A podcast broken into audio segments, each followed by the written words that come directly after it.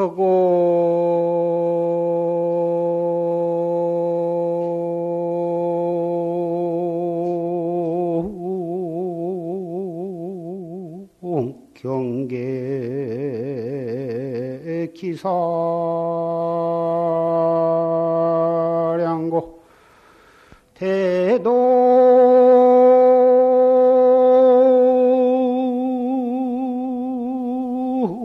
청유 이갱양이니라 나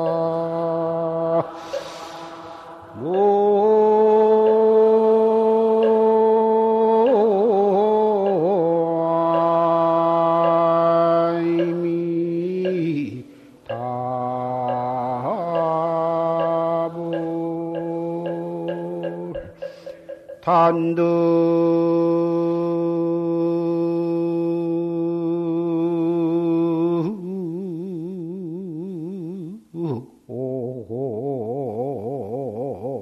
풍월진넷 출래의고 백화향이로구나 나 오호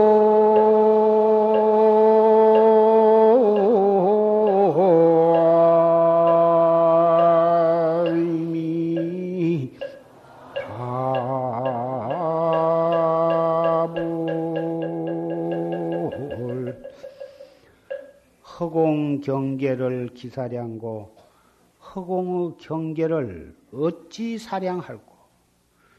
이 허공이 허공 세계가 동서남북 사방으로 끝없이 높고 끝없이 넓은데 그 허공의 경계를 어찌 우리 사량 분별로서 가늠을 할 수가 있겠느냐?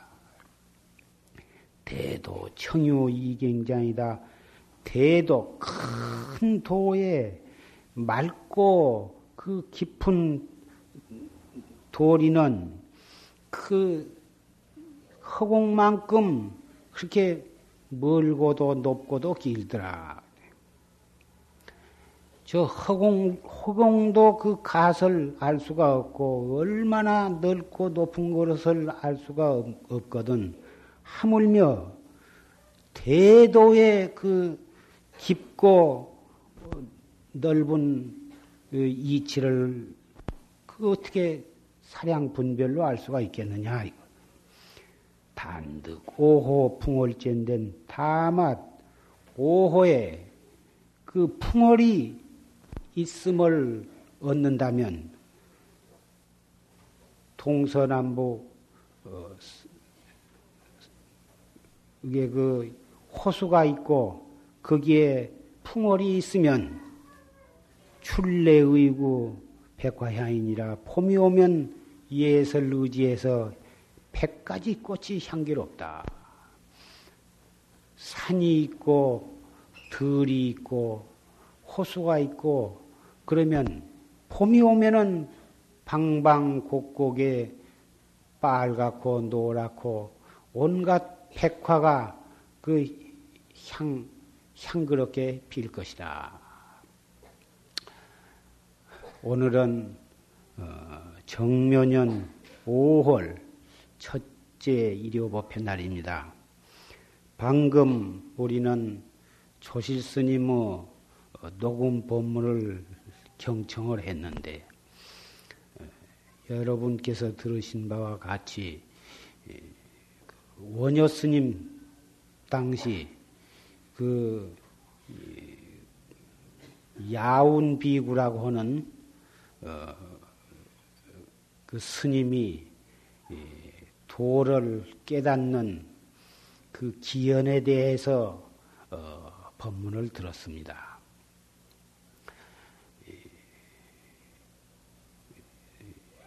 전하는 바에 의하면 영랑신선이라고 하는 신선이 동해가 몇 번 말랐다 다시 또 물이 찼다 하도록 그러니까 몇 컵 동안을 죽지 않고 그 신선으로서 그것을 다 겪고 불로장생하는 자 그러한 그 신선이 다 이 오신통이 자제해서 천안통과 천이통, 숙명통, 다심통, 뭐다 이런 이 신족통 이런 이 다섯 가지 신통을 얻은 영랑신선이 아주 신선도 사뭇 매겁이 되어가지고 늙으니까 아주 원숭인지 사람인지 분간할 수 없을 정도로 그렇게 이제 이 초췌해져 가지고 추워서 못 견디니까 원효스님 토굴에 그 와가지고 그 불씨를 그 찾아가지고 그 불을 쬐고 그렇게 하다가 원효스님한테 붙들려서 그래가지고 결국은 원효스님 은하에 대도를 성취했다고 하는 그런 전설이 전해 내려옵니다. 여기서 이 설화를 통해서 우리가 깨달을 수 있는 것은 신선도를 닦아가지고 그 이 장생불사하는 그러한 도리를 터득을 하면 오신통이 다 나고 해서 참 이 중국의 팽조 같은 사람도 700세를 살았다고 전해오고 그 이후에도 많은 신선도를 닦은 사람들이 뭐 500세, 300세는 보통 다 살고 그런데 신선도에 도 닦아가는 그 요령이 무엇이냐 하면은 순전히 이 단전호흡을 해가지고 단전호흡에 통달을 하면 그렇게 이몸뚱이를 가지고 장생불사를 하는 것입니다. 그래서 공부를 아주 참 계행을 지키면서 잘하면 오신통이 난 걸로 그렇게 전해집니다. 그런데 우리 불법은 그런 신통 나는 것이 목적이 아니고 또 이몸뚱이를 가지고 장생불사하는 것을 근본으로 삼지를 않는 것입니다. 물론 참선을 하면서 단전호흡을 하기는 합니다마는 단전호흡을 하기는 하되 신선들이 이 몸뚱이를 가지고 장생불사하고 신통이 나기 위해서 하는 그러한 목적으로 단전호흡을 하는 것이 아닙니다. 그렇게 신선도를 잘 닦아가지고 오신통이 나가지고 이 몸뚱이를 가지고 몇 겁을 살았어도 결국 초췌해져 가지고 나중에는 그러한 그 영랑신선처럼 그 비참한 그 양상으로 타락을 하게 되는 것입니다. 다행히 원효스님과 같은 그러한 도인을 만났기에 확철 대오를 했지. 그렇지 않았으면 결국은 참 가련하게 참 비참하게 처량한 종말을 맞이했으리라고 생각이 됩니다. 하물며 인간 세상에 있어서 부귀영화나 그 오욕락을 자기의 뜻대로 얻어서 그것을 누린다 하더라도 그것이 인간 70년 높은 벼슬도 해보고 큰 부자도 되어보고 큰 권리도 써보고 예쁜 이 아내를 얻고 좋은 아들들을 갖고 그래가지고 참 남부럽지 않게 부귀공명을 이룬다 하더라도 잠깐 꿈에 지내지 못한 것입니다. 오신통과 불로장생법을 얻었어도 결국 끝터리 가서는 그렇거든 하물며 이 허망한 인간 세상에 있어서의 오욕락, 재산이라든지 색이라든지 명예 권리나 안락 그런 것쯤이야 더 말할 나위가 없는 것입니다. 봄날 뜨뜻한 양지에서 잠깐 낮잠을 졸다가 꿈속에서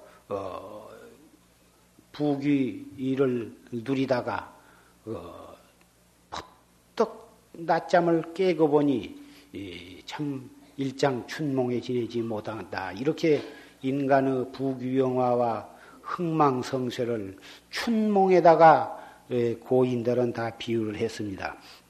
이것은 비유가 아니라 실지가 그런 것입니다. 정말 그래서 옛날 도인들은 그 인간 세상의 그 유루복이라 하는 것은 그 복을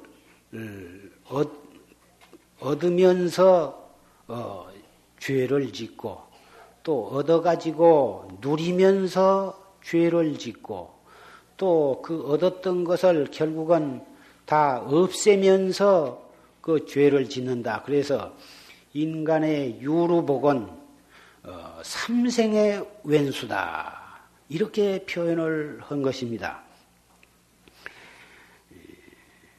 그래서 모든 성현들은 그러한 인간 세상의 그 부귀영화를 달팽이 뿔에다가도 비교를 했습니다. 달팽이의 그 뿔이라는 것이 잠깐 푹 길게 나왔다가 또 그냥 쑥 속으로 들어갔다가 또 가만 놔두면 또 쑥 길게 뻗었다가 또 살짝 건들면 또 쑥 들어갔다. 부자가 되었다가 가난해졌다가 무슨 권리를 누렸다가 또 권리가 없어졌다가 이런 것이 달팽이 뿔따구와 조금도 다름이 없는 것입니다. 그런데 사람들은 그 달팽이 뿔따구보다도 더 허망한 부귀 공명을 위해서 그 받기 어려운 사람 몸, 만나기 어려운 이 세상의 몸을 받아 나가지고 그 달팽이 뿔따구와 같은 것을 추구하기 위해서 그 몸과 목숨과 시간을 거기다 다 바치게 되는 것입니다. 자기가 추구한 만큼 마음대로 얻어지기도 어렵지만 얻어놓고 보면 이것이 아니다고 한 것을 금방 깨닫게 되는 것이고 얻어놓고 보면 참다운 그 이 행복이라 하는 것은 이런 것이 아니라고 하는 것을 겪은 뒤에서 알게 되는 것입니다. 지혜 있는 사람은 한 번, 두 번 겪어보면 퍼뜩 그것을 깨닫게 되는데 어리석은 사람은 일생 동안에 수없이 그런 부귀공명이라든지 흥망성쇠가 허망하다고 한 것을 수십 번을 겪으면서도 그것을 깨닫지를 못하는 것입니다. 마지막 다 해보고 겪어보고 그래가지고 마지막 죽을 때에서 인생이라고 한 것은 참 허망한 것이었구나. 죽을 때에서 겨우 깨닫게 되고 참으로 어리석은 사람은 숨 끊어지면서도 그것을 깨닫지 못하고 그 미련과 원망과 한을 품고서 이 숨을 거두게 되는 것입니다.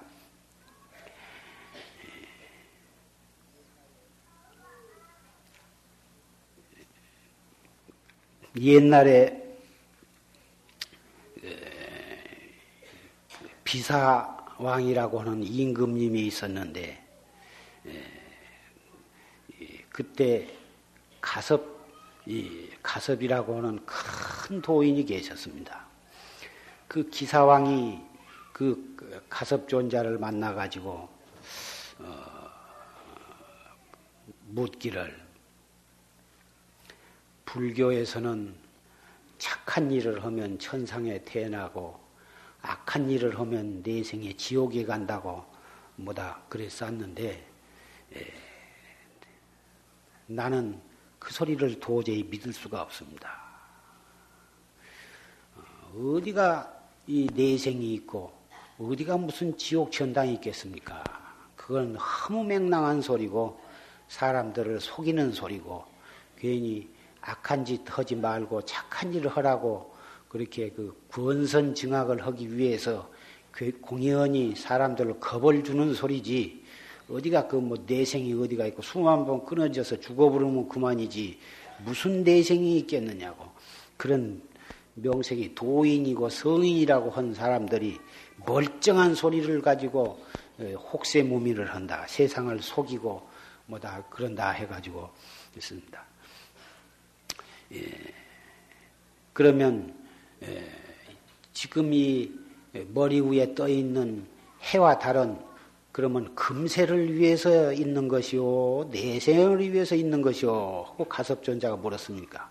물으니까 비사왕이 그런 소리 물어봤자 나는 내생은 도저히 있다고 믿을 수가 없다고 해야 오늘을 위해서 떴건 내일을 위해서 떴건 그것은 가만 놔둬도 떴다 졌다 하는 것이지 무슨 거기다 대고 금생 내생을 따지느냐고 나 그래도 그런 것은 이 내생은 나는 안 믿는다고 인과도 안 믿고 내생도 그런 것도 안 믿는다 그러니까 그러면 어째서 그렇게 안 믿소 그러니까 내가 잘 아는 사람 아주 일생 동안을 착한 일만 하고 그런 사람 보고 그 사람이 죽으려고 할 때 당신은 일생 동안을 좋은 일만 하고 마음씨를 착하게 하고 행동을 착하게 하고 그랬으니 당신은 틀림없이 천당에 갈 거요.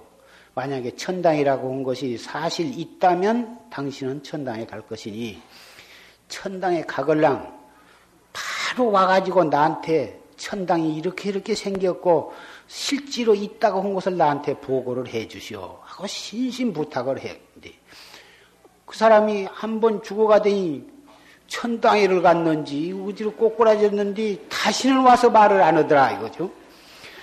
또 자기가 안 사람 가운데 천하에 고약한 사람이 하나 있었는데 그 사람은 참 이 사기 협잡에다가 사람을 많이 죽이고 온갖 못된 짓을 다 하고 참 인간으로서는 그럴 수가 없는 짐승만 또 못한 그런 못된 놈이 내가 잘 아는 참 사람 가운데 그런 사람이 있어서 내가 참 그래도 마지막 죽게 된다고 그래서 참 조문을 그 문병을 안 갈 수가 없어서 가가지고 참 죽어가려고 하는데 말하기는 미안하지만 당신은 틀림없이 죽으면 지옥에 갈 거요. 지옥에 갈 건데 제발 지옥에 가거든 나한테 와서 그 지옥이 사실로 있는 그대로 그 보고 보는 대로 와서 이 얘기를 해달라고 그러면서 신신당부를 했는데 그 사람이 한 번 죽더니 다시는 오지 않더라. 그러니 어찌 그 지옥도 있다고 내가 믿을 수가 없고 천당도 믿을 수가 없사. 그래서 나는 안 믿는다. 그러니까 그 가섭존자가 참 그 대왕 말씀을 들으니 좀 일리가 있는 것 같은데 그래서 내 말을 한번 들어보시오. 어떤 사람이 똥구덩이에 빠졌다가 겨우 거기서 나와가지고 깨끗이 목욕을 하고 옷을 갈아입고 몸에다 향수를 치르고 그랬던 사람이 어찌 다시 또왕에 들어가라고 하면 들어가겠소? 그와 같아서 인간 세상에 뭐다 그 이 죄 많은 이 고해에 있다가 착한 일을 한 그 공덕으로 천당에 한번 가시면 그 가서 보니까 너무너무 좋고 그런데 뭐 때문에 그 사람이 인간 세상에 당신한테 그 소리 하려고 여기를 오겠습니까? 그리고 또 한 사람은 이 참 대왕이 어떤 역적을 한 놈을 잡아가지고 취조를 하는데 그 죄인이 내가 마지막 이렇게 죽어가니 내 부모 형제와 고향을 한번 가서 다 둘러보고 하직 인사라도 하고 그리고 올 테니 나를 좀 놔주시오 하면은 당신이 놔주겠습니까? 나 안 놔주죠. 그와 같습니다. 죄 지어가지고 지옥에 한번 갔으면 저는 쇠사슬에 묶여서 고문받느라고 볼일을 못 볼 텐데 누가 당신한테 가서 지옥고 구경한 거 얘기하라고 지옥에서 놔주겠습니까? 그러니 천당에 한번 올라가면은 갔다 왔다고 보고 한 사람도 없을 것이고 지옥에 한번 떨어진 사람이 지가 무슨 그 권리가 있어서 와서 그것을 보고를 하겠습니까? 그래서 그런 거지 천당이 없는 것이 아니고 그렇다고 해서 지옥이 없는 것이 아닙니다. 그러니까 이 존자가 말이 일리가 있는 것 같으나 그런 소리쯤 가지고 내가 인과를 믿을 사람이 아니여. 그래가지고 아주 인과를 막 부인을 하고 그런 소리는 하나 비유는 될지 모르지만은 나는 그래도 지옥이니 천당이니 그따위 소리를 나는 믿을 수가 없다. 그러면 내가 또 하나 비유를 들어서 이 얘기를 하겠습니다. 어떤 사람이 둘이 떡 여행을 가는데 앞에 간 사람이 둘이 다 가는데 새끼가 좋은 새끼를 깐 새끼를 깐 이 탈애가 있으니까 둘이 그놈을 짊어질 만큼 가뜩 짊어졌다 이것입니다. 이건 참 집에 가지고 가면은 농사 짓는 데도 필요하고 뭘 묶는 데도 필요하고 그러니 우리 이거 임자도 없고 버린 것이니까 우리가 짊어지고 가자. 그래서 짊어지고 가다가 얼마나 땀을 흘리다 가니까 뭔 주머니가 하나 있는데 그 주머니를 열어보니까 은이 가득 주머니 속에 들었다고 말이에요. 묵직한 은전이 들어있어서 그 앞서간 사람이 그 은전을 자기가 딱 짊어지고 그 은전이 무거우니까 A까지 그 새끼 짐은 갖다가 벗어 내동댕이 쳐버리고 얼마만큼 가니까 또 무슨 주머니가 있어서 그 주머니를 보니까 그 속에는 금으로 황금이 번쩍번쩍한 황금이 그냥 그 속에 가득 들었다고 말이요. 자기가 갖고 싶지만 자기는 이미 은전 뭉티를 주셨으니까 뒤에 온 사람 보고 여기에 금전이 있으니 당신 그 새끼 뭉탱이 버려버리고 이 금전 뭉탱이를 당신 가지시오. 함께 아이 나 그거 실수. 내가 이 새끼 뭉탱이가 이걸 얼마나 필요해서 이것을 여기까지 참 수십 리를 이름을 짊어지고 애써서 왔는데 이걸 고향에 가지고 가면 농사 짓는데 꼭 필요한데 이렇게 애써서 짊어지고 온 것을 내가 버리고 그 금전 뭉치를 내가 가지고 가겠느냐고 말도 안 되는 소리 한다고. 기연히 그 사람이 이 금전 뭉티를 안 가지고 새끼 뭉티를 가지고 간다고 고집을 하니까 이 사람은 할 수 없이 그 사람이 안 갖는다 하니까 은전 뭉티를 둘 다 가지고 가면 좋겠는지 너무 무거워서 은전 뭉티는 그냥 버려버리고 금전 뭉티만 갖다 한 짐 짊어지고 이제 고향으로 오니까 그 가족들이 모두 그 금전을 그놈을 갖다가 한 입만 팔아도 논이 몇 마지기요.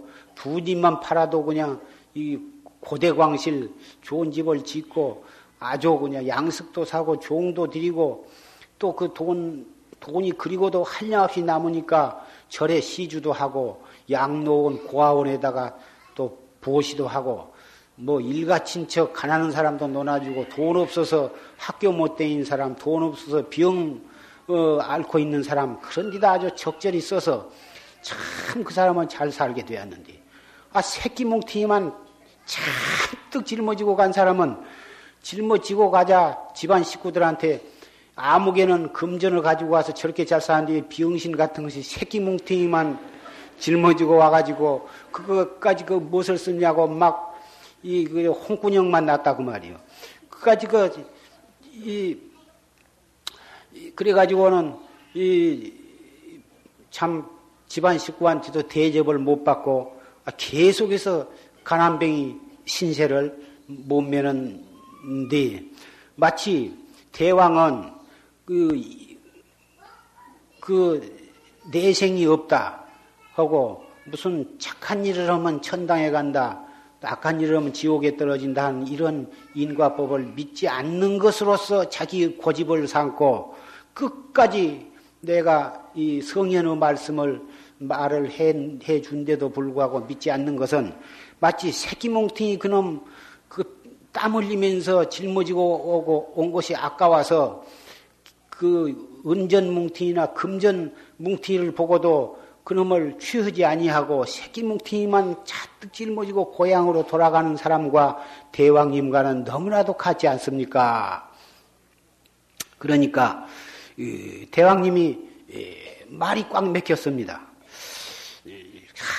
한참을 말 맥혀서 내가 이 고집을 꺾자니 이 존자 앞에 참 창피하기도 하고, 또 대왕 그 가섭존자의 말씀이 절대로 들어보니 그럴싸하기는 하고, 그래서 사실은 내가 여태까지 임금 노릇을 하면서 입만 벌렸다 하면은 내생이라는 것은 없다. 입만 벌렸다 하면은 인과를 부인을 하고, 이래 왔는데, 이런 것을 만주백관이 다 알고 있는데, 내가 이 존자 말을 듣고서 내 그 여러 해 동안을 내가 이 그 주장을 해오고 고집을 해온 이것을 존자한테 설복을 당해가지고 당했다 한다면 내 임금의 체신이 무엇이 되겠습니까? 그러니 참 그것이 참 그 딱해서 그럽니다.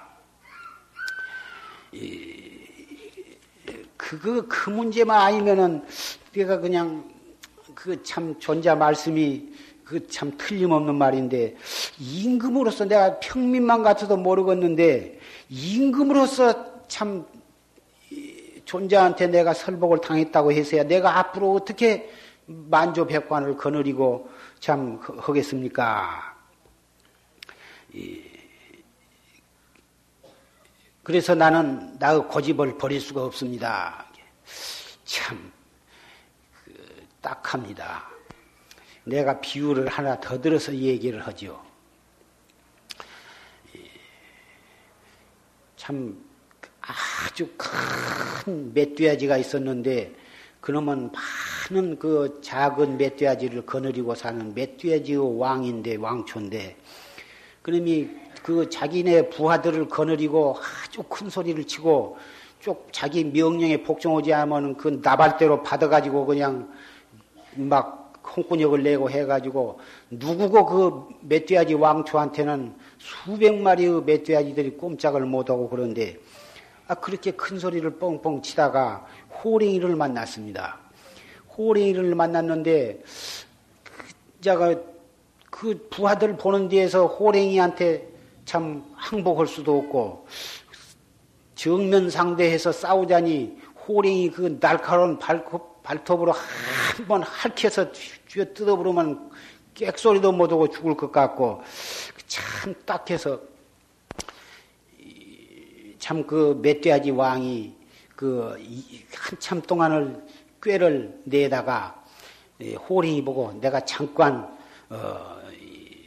우리 선조 때부터서 내려오는 그 갑옷이 있으니 내가 그 갑옷을 입고 나와가지고 내가 지금 한바탕 당신하고 해볼 양이니, 내 갑옷 입은 것이 무서우면 당신이 먼저 길을 비켜서 먼저 가고 나하고 기웃고 한바탕 해볼 생각이 있으면 내가 갑옷 입을 때까지 잠깐 기다려줘. 그러니까 호랭이가 지금까지 님이 갑옷 아니라 별것을 입고 온들 까지 그 문제가 없으니까 갑옷 입고 나올 테면 입고 나와보라고.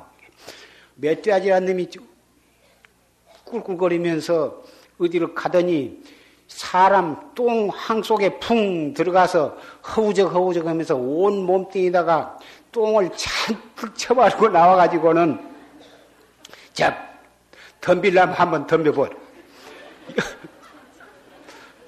그러니까 호랭이란 놈이 저놈이 갑옷이라더니 어디서 똥을 두집어 쓰고 나와가지고 야 그것이 네 선조 때부터 내려오는 갑옷이냐?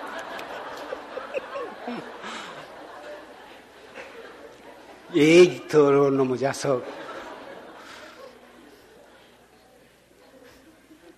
나 너하고 싸움 안 할 테니까 빨리 꺼져라 이 자식아.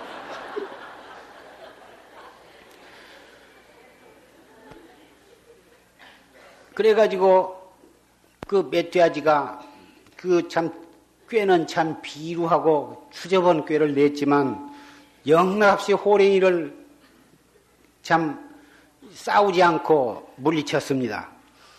저는 그리고서 부하 앞에서 내가 나의 이 지혜로서 저 건방진 놈을 내가 물리쳤다고 아주 뻐개고 그랬습니다. 그런데 그 번연히 대왕님의 생각이 틀리고 그 이 성현의 말씀이 옳고 내 말이 옳은데도 부하가 그 신하들이 창피하다고 해서 그 자기의 잘못된 소견을 버리지 못한다면 그 똥을 두집을 쓰고 나와가지고 호랭이 보고 물러서라고 한 사람과 한 것과 어찌 다를 바가 있겠습니까? 그렇게 말하니까 임금님이 참 너무 부끄럽게 생각을 하고 이 통곳을 빼고 그 존자 앞에 항복을 했습니다. 이것은 참 참 설화입니다마는 이게 중아함경에 나오는 부처님의 설화입니다. 그런데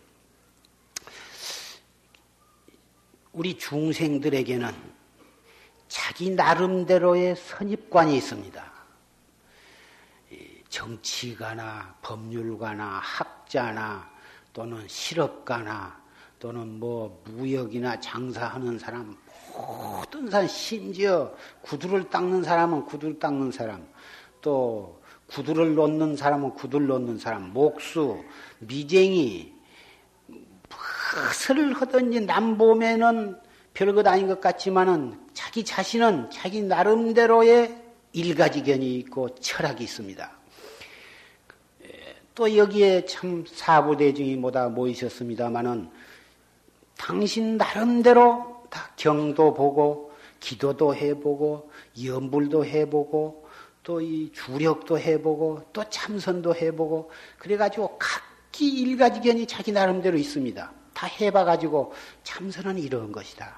염불은 이런 것이다. 불법은 이렇게 하는 것이다. 다 자기 소견이 있습니다. 그래가지고 이 기사 비사왕처럼 딱 자기 소견이 딱 있어가지고 영안에서 그것을 버리지를 않습니다. 그래가지고 그러한 선입관의 국집이 되어가지고 깨달음에 나아가지를 못하는 것입니다. 이 불법은 깨달음을 얻어가지고서도 내가 깨달음을 얻었다 한 생각만 가져도 벌써 그것이 미한 것인데 아라한과를 증득했거나 수다원이나 사다함이나 아나함 이런 성과를 얻어가지고서도 내가 이런 성과를 얻었다는 생각을 내면 벌써 그것이 아상, 인상, 중생상, 수자상에 떨어진 것이어서 그것이 참다운 도에 들어간 것이 아닌데 깨달음에 들어간 것도 아닌 그 밖에 다른 생각에 국집을 한다면 그것은 참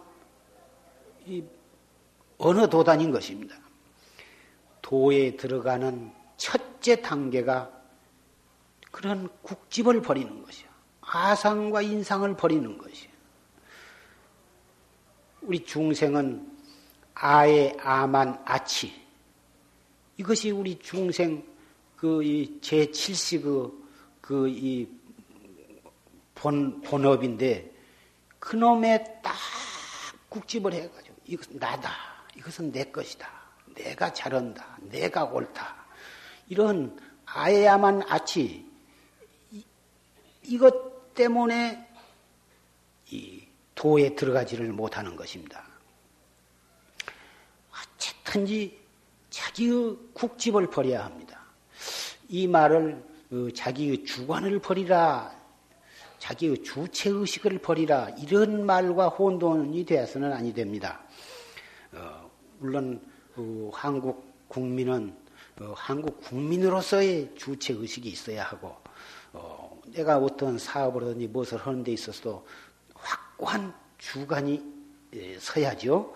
하지만 도에 있어서의 이 선입관이 딱 가로막고 있으면 어떠한 선지식의 말을 들어도 맥히 들어가지를 않는 것입니다. 아까 이 비사왕이 그런 삿된 소견을 국집을 해가지고 그렇게 존자가 알아듣고 그렇게 얘기를 해줘도 그게 항복을 하지 아니하고 믿지 않으려고 한 것처럼, 다행히 이런 참 가섭존자와 같은 그런 참 변제가 무궁무진한, 그리고 지혜와 자비가 넘치는 이런 훌륭한 도인을 만나서 결국은 항복은 해서 다행입니다마는, 우리도 어찌든지 그런 사견에 빠져가지고 정법에 나아가지 못하는 일이 있어서는 아니 되겠습니다. 동포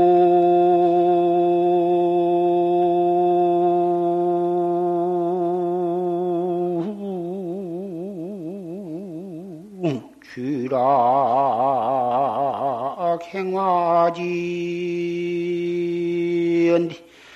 천리 홍형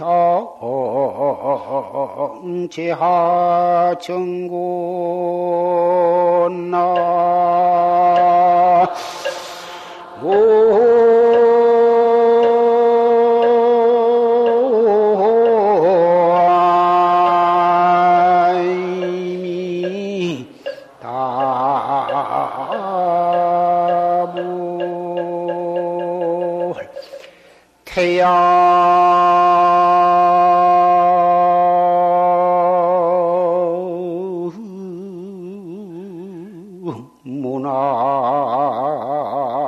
무성의려 천자전리 무빈나로구나 나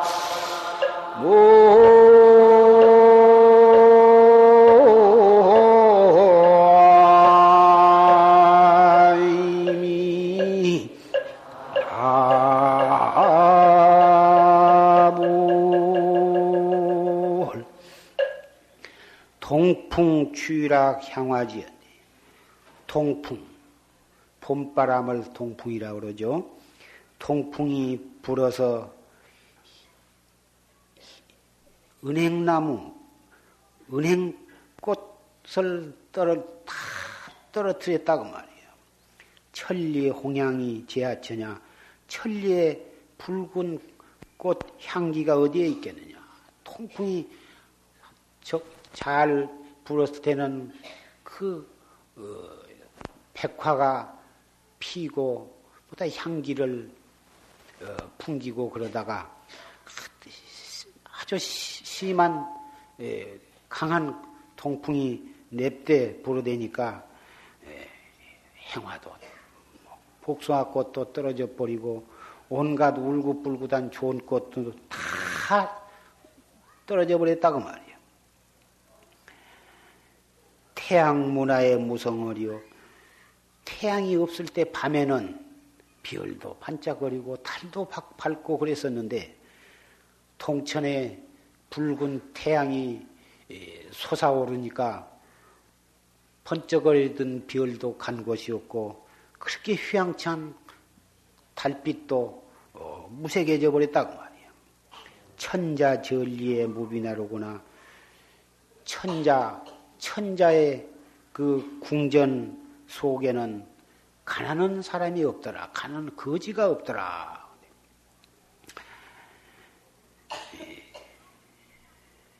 중생이 근기가 천차만별이야. 그 얼굴 생긴 것이 1000명이 모이면 1000명이 다 다르고 10,000명이 모이면 10,000명이 한 사람도 같은 사람이 없어. 그만큼 중생 근기도 또 차이가 있어서 성격도 다르고 근기도 다르고 지혜 있고 어리석은 것도 다르고 복이 있고 없는 것도 다르고 그렇게 다른데 한번 그래서 우리가 지은 업도 천차만별이에요. 그래서 소질도 다르고 성격도 다르고 생각도 다르고 그래서 각기 자기 나름대로 뭐다 잘난 맛으로 살고 있는 것입니다. 그 잘난 맛이 없고 나는 참 못났다. 나는 이 세상에 쓸모없는 인간이다. 이렇게 비관을 하기 시작하면 참 살고 싶은 생각이 없어져 버리고 뭐 그냥 자살할 생각밖에 안 날 것입니다. 잘났거나 못났거나 그래도 자기 잘난 맛으로 그 재미로 그래도 이 생명을 유지해 나가는 것이죠. 참 그런 의미에 있어서는 중생이 그리고 이 생활 의욕을 가지고 또 이렇게 그 자기에 맞는 직업을 가지고 살아보려고 애쓴 것은 치우기 참 다행한 일이죠. 쓰레기를 줍건 똥을 푸건 짐을 나르건 무슨 직업을 가지건 자기에게 주어진 직업을 충실히 하면서 그 직업이 힘만 들고 돈은 많이 못 벌지라도 그래도 그 자기의 직업을 참 소중히 생각하고 정성을 다해서 그 충실히 하고 그것은 대단히 좋은 일입니다. 그런데 그것이 바로 밤하늘에 온 그 창공에 수천 수백만의 별들이 반짝거린 것이다가 비유할 수가 있죠. 그 별 나름대로 다 이 속삭임이 있고 별 나름대로의 그 자체를 유지해 나가는 그 근거가 있기 때문에 그 밤하늘에 그렇게 크고 작은 수많은 별들이 빛나고 있는 것입니다. 그런데 태양이 한번 탁 통천에 회를 치고 떠오른 날에는 그 별들이 간 곳이 없어. 이것은 각기 자기의 업에 따라서 자기의 지은 전생에 지은 분복에 따라서 그 나름대로 살아가고 있습니다. 그건 다양한 일이나 거기에서 정법을 믿는 그 정법이 한번 그 자기의 마음속에 탁 파고 들어가면 큰 별이나 작은 별이나 이 무슨 별을 막론하고 또 가난한 사람이나 부자나 귀한 사람이나 천한 사람이나 착한 사람이나 악한 사람이나 정법을 한번 탁 접해가지고 딱 믿게 되면 마치 온 이 허공에 태양이 뜬 것과 같다 이거거든. 가난한 사람도 이 정법을 철저히 믿고 난 때부터서는 가난한 것이 아니오. 악한 짓을 많이 한 죄인도 정법을 듣고 믿고 실천하게 된 바로 그 시간부터서는 죄인이 아닌 것입니다. 정법은 이 태양과 같은 것입니다. 그래서 이 지금 천자 궁궐 안에는 거지가 어떻게 천자 궁궐 안에 거지가 있겠습니까? 가난한 사람이 있겠습니까? 그와 같아서 정법을 한번 믿어버리면 믿고 그것을 실천한 바로 그 시간부터서 그 사람은 바로 천자의 궁궐 속에서 살고 있게 되는 것과 마찬가지입니다. 부처님 법문에는 84,000가지의 법문이 있습니다. 8만 대장경이 그 84,000가지의 방편법인데 그 부득이해서 중생의 근기에 따라서 부득이해서 그런 방편설을 설하신 것입니다. 그래서 그 한마디 한마디가 다 주옥 같은 말씀이고 주옥 같은 법이기는 하지만 그 방편은 궁극에 가서 이 최상승법을 알아듣게 하기 위한 최상승법으로 하기 위한 방편인 것이기입니다. 그래서 최초는 그 방편으로 인해서 불법을 믿게 되었고 불법의 인연을 걸게 되었으나 일단 불법의 인연을 걸었으면은 하루빨리 그 방편법에서 그 방편법을 발판으로 해서 최상승 법으로 들어와야 하는 것입니다. 그 최상승 법이 무엇이냐 하면은 바로 이 참선법인 것입니다. 참선법은 이것은 1초의 즉임여러지 한 번 뛰어가지고 진리의 세계로 들어가는 것이어서 점진적인 것이 아닙니다. 세속의 모든 학문은 차례차례 해가지고 오랜 세월을 공부하고 연구함으로써 차츰차츰 깊은 데까지 들어가는 것인데 이 최상승법은 그런 이 점진적인 것이 아니고 비약적인 것이기 때문에 그 시인이 투철하고 그 용맹이 투철하면 3일 이런지하에도 확철되어 할 수가 있고 이 아까 졸스님께서 말씀하신 영랑성신은 3일 만에 견성을 해서 역대 조사들 가운데에도 그렇게 언하에 확철되어 한 분이 수없이 많습니다. 물론 저 긴 눈으로 보면 언하에 되어 한 분은 숙세에 그만큼 닦았기 때문에 금생에 또 그렇게 3일에도 깨닫고 7일에도 깨닫고 언하에도 깨닫게도 된다고 말할 수가 있습니다만은 우리가 과거 전생 일을 모르니 전생에 우리가 얼마만큼 닦았는가 확실한 것은 모르죠. 모르나 금생에 받기 어려운 사람 몸을 받았고 만나기 어려운 불법을 만났고 그래가지고 이렇게 최상승법을 듣게 된 걸로 보면 천없이도 우리는 전생 저 전생 붙어서 이 정법에 깊은 인연을 맺고 씨를 심어놨던 것이 틀림이 없는 것입니다. 그렇다면 우리도 정말 투철한 신심과 투철한 용맹으로 바르게 공부만 한다면 우리도 언하의 진리의 눈을 뜰 수도 있고 3일이나 7일이나 석 달에도 확철되어 할 수가 있을 것입니다. 그런데 참선을 시작한 지 3년이 넘고 10년이 넘고 20년, 30년이 돼도 별 뾰족한 소식이 없는 것을 보면 이것은 반드시 그 신심이 약하거나 분심이 약하거나 또는 공부하는 방법이 잘못되었거나 방법은 틀리지 않았어도 신심과 분심이 약해가지고 그렇다면 그 끝장이 안 나겠죠. 솥에다가 무슨 아주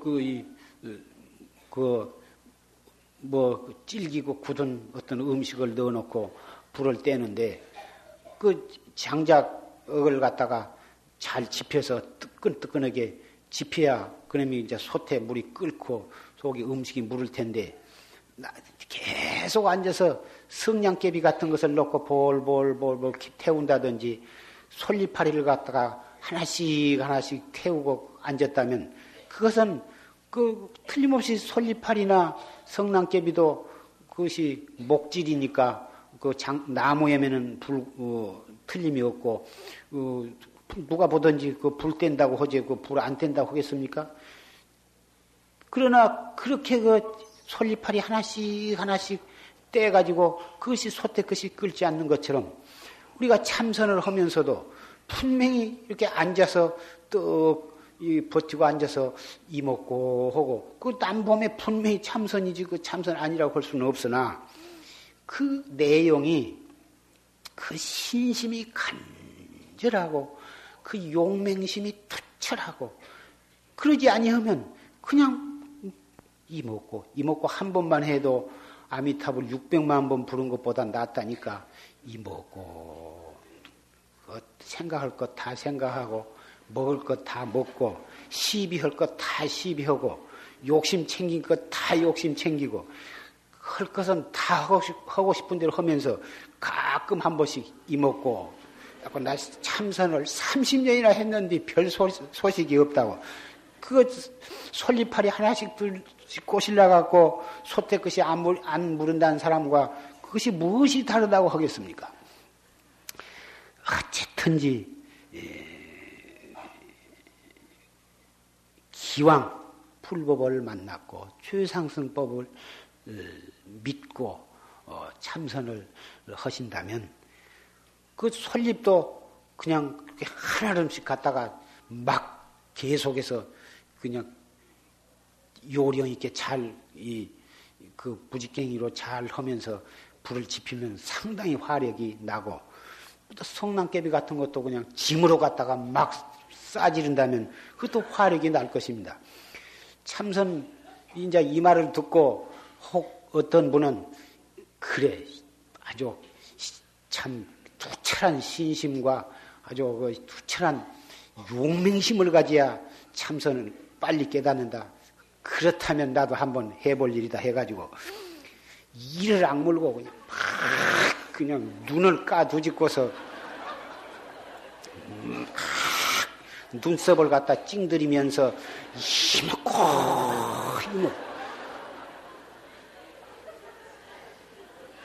그렇게 그래가지고 막 허리를 펴고 어깨에다 힘을 주고서 목에다가 그냥 힘을 주고 오기를 내가지고 막 해주고 그러라는 것은 아닙니다. 그렇게 했다면은 며칠 못 가서 골이 뽀개지려고 아플 것이고 눈이 생꼬마 까는 것처럼 벌개지면서 큰일 나는 것입니다.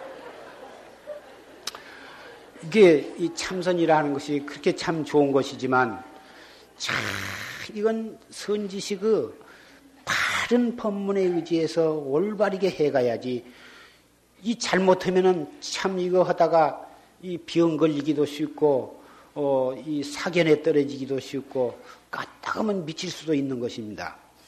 인삼 녹용이 참 비싸고 좋다니까 막 삶아 먹고 혈압이 터져서 중풍 걸리고 대부분 부자가 참 속 바둑문자에 부자 몸조심한다 그러는데 부자는 이제 돈도 많겠다 다 헌데 처치는 몸이 건강해야 되겠다고 말이여. 그래야 그 피땀 흘려서 번 재산 참 마음껏 참 즐기고 그래야 걷는데 이 몸을 만들려고 이거 참 보약을 막 먹다가 병을 걸린 사람이 많습니다. 보약 어떻게 해야 이 첫째 몸을 건강히 하려면은 정력을 갖다가 왕성하게 만들어야겠다. 그래가지고 문의를 하니까 무슨 해구신이 무엇이니 해가지고 무슨 돈을 갖다가 몇백만원씩 주어가지고 그 환약을 만들어가지고 먹었는데 처음에는 무슨 소식이 있는 것 같더니 나중에는 그냥 막 아파가지고는 그 후유증이 막 생기고 해가지고 이 막 혈압이 오르고 이러고 또 이게 노경이 좋다니까 저 그 외국에서 뭐다 그 밀수해 놓은 놈을 갖다가 막 갖다 잔뜩 집어넣고 과먹고 그래가지고는 그냥 혈압이 뻗질러 올라가지고 대번에 그냥 중풍이 걸려가지고 대소변을 이게 다 그게 다 어리석은 것이거든.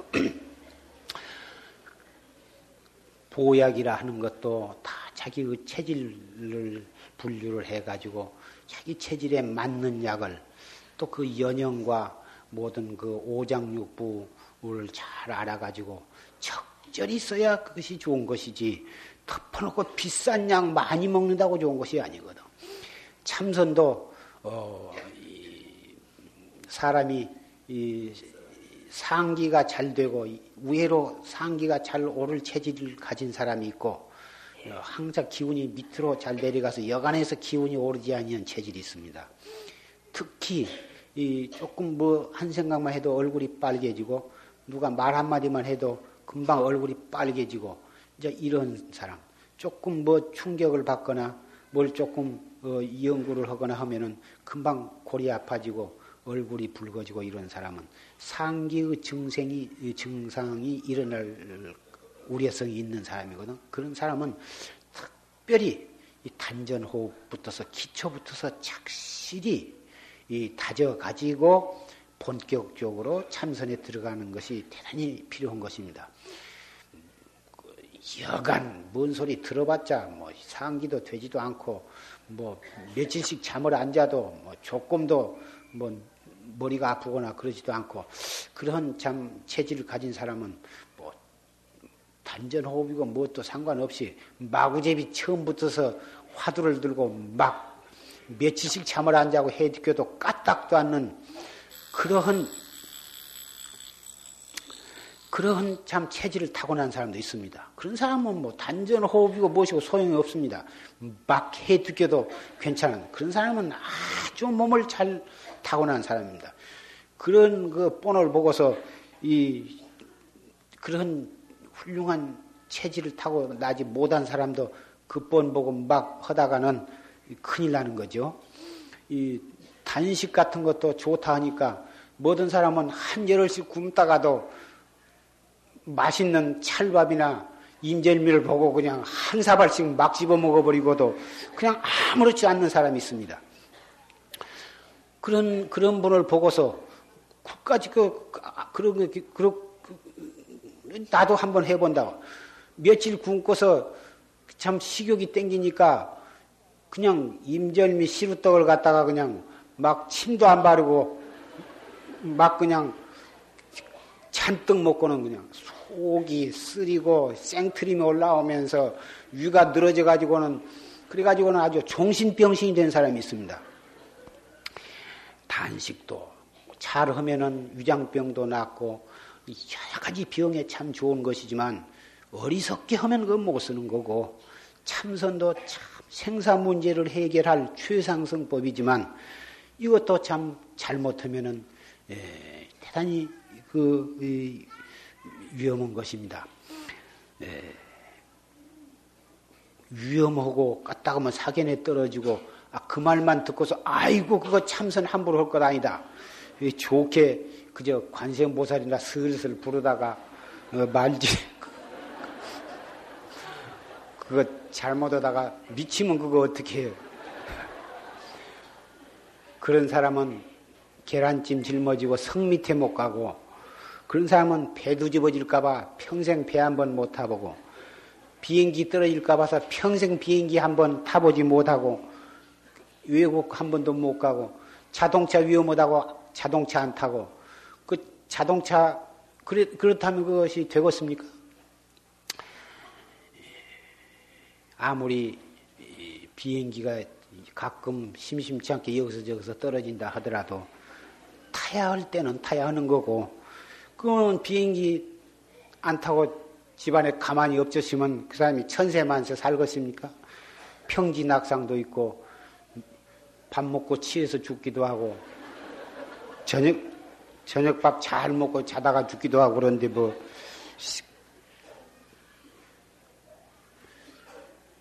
어쨌든지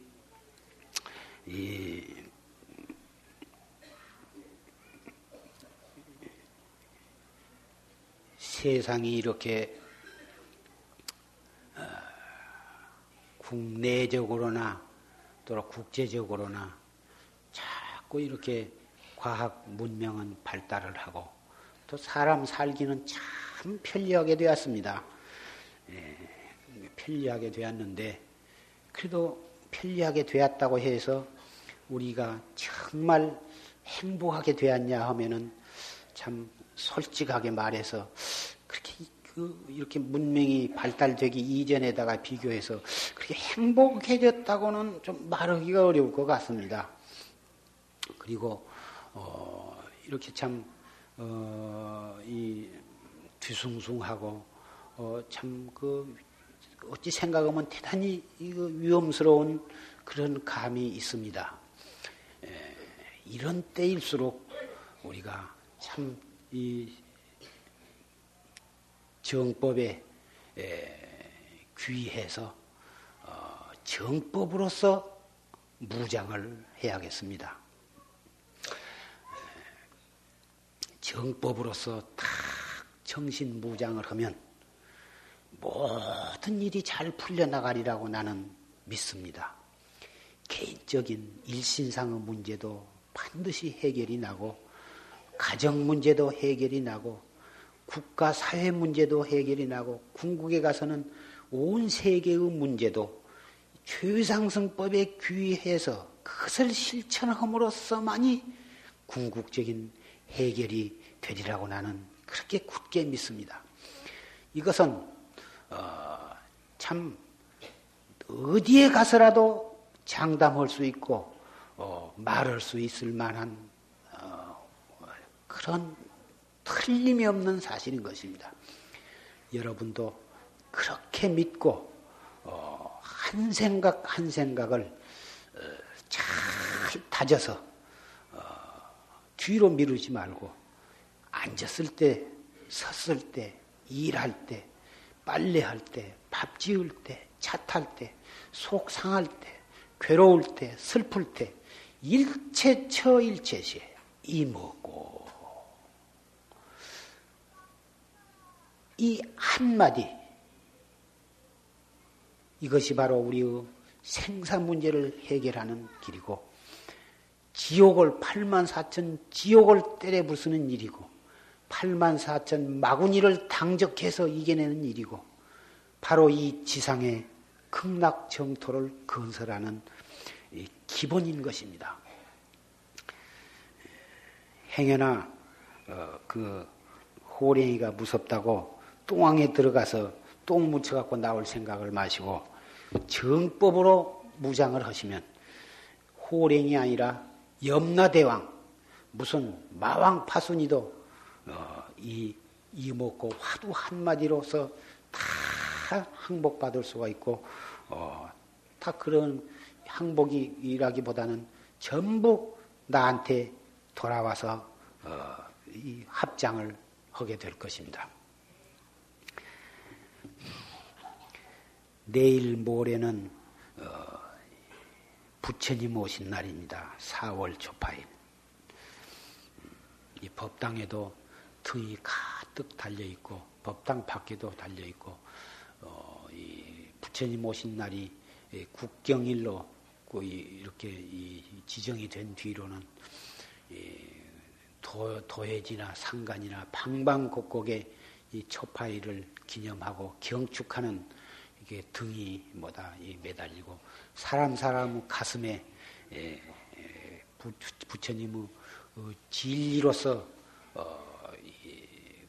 마음을 가다듬고 업장을 소멸을 해서 새로운 그 진리의 부처님을 맞이하게 되는 것입니다. 초파일에 어찌든지 모두 식구들이 다 손을 잡고 나오시고 또 일가 친척 가족들 또 모두 권고해서 다 부처님 앞에 와서 예배도 드리고 법문도 듣고 주님의 탄생을 축복하는 그 자체가 자기의 업장을 소멸하고 자기의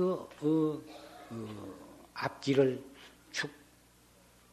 축복받는 일이 되고 그러므로서 진리에 나아가게 되는 것입니다. 부처님은 3000년 전에 인도 가비라 왕국의 태자로 탄생을 하셨는데 바로 그날이 내일 모레에 다가오는데 그날 막연하게 등불만을 켜고 복을 빌고 그것도 참 소박한 의미에서 참 소박한 한 신앙으로 참 좋다고 생각을 합니다. 그러나 정말 우리 자신도 내일 모레 새로 태어난 마음으로 그날을 맞이하는 것이 참 좋으리라고 생각을 합니다. 우리도 부처님이나 다름없는 구원급전에 다 성불한 그런 법신인 것입니다마는 까닭없이 우리 자신이 알 수 없는 어떤 원인으로 해서 그냥 무명으로 덮여가지고 그냥 이렇게 까막눈이 되었습니다. 그래가지고 이렇게 참 이 범부로서 이렇게 노릇을 하고 있는데 내일 모레를 기해서 우리도 부처님과 같이 그날 하루 다시 태어날 그런 마음가짐을 가질 필요가 있다고 생각을 합니다. 그래서 그 부처님 오신 날을 욕불일이라 그럽니다.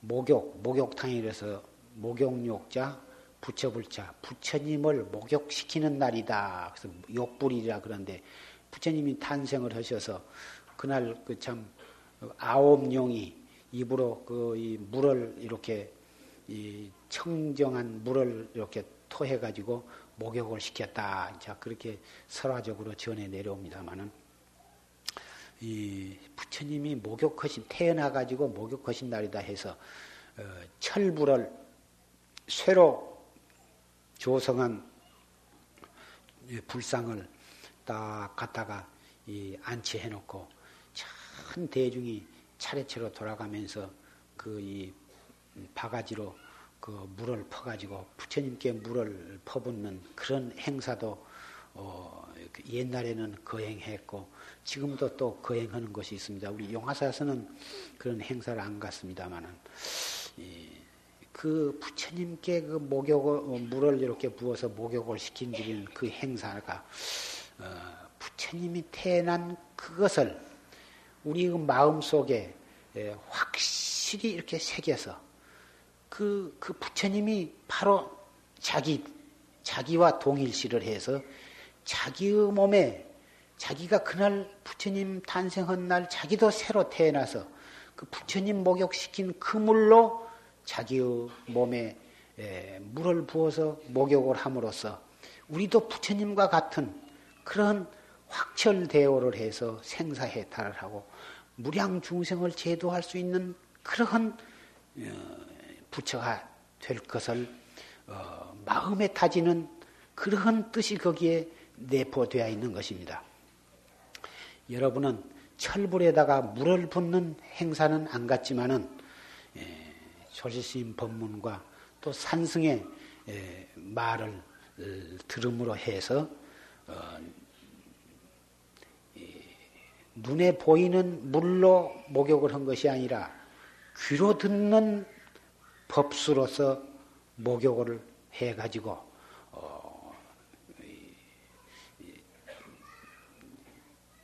업장을 소멸하고 청정한 몸과 청정한 마음으로 견성 성불을 기약을 하는 그러한 의미로 초파일에 모두 등도 모두 잘 다시고 또 이 법문도 들으시고 그래서 초파일에 꼭 참석해 주시기를 부탁을 드립니다.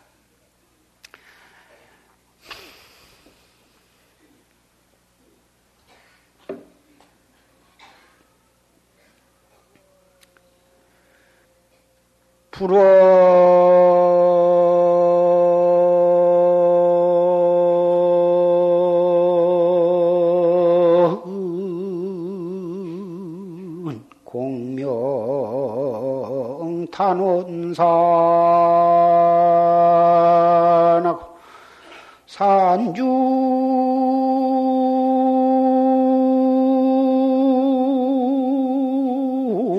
체락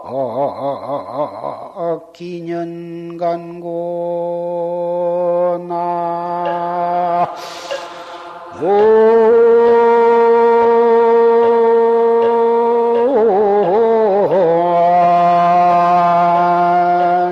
미타불 심시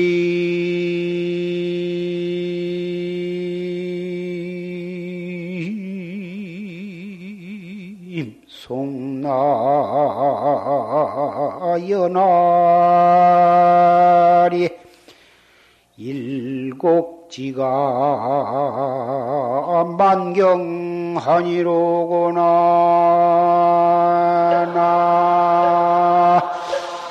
나오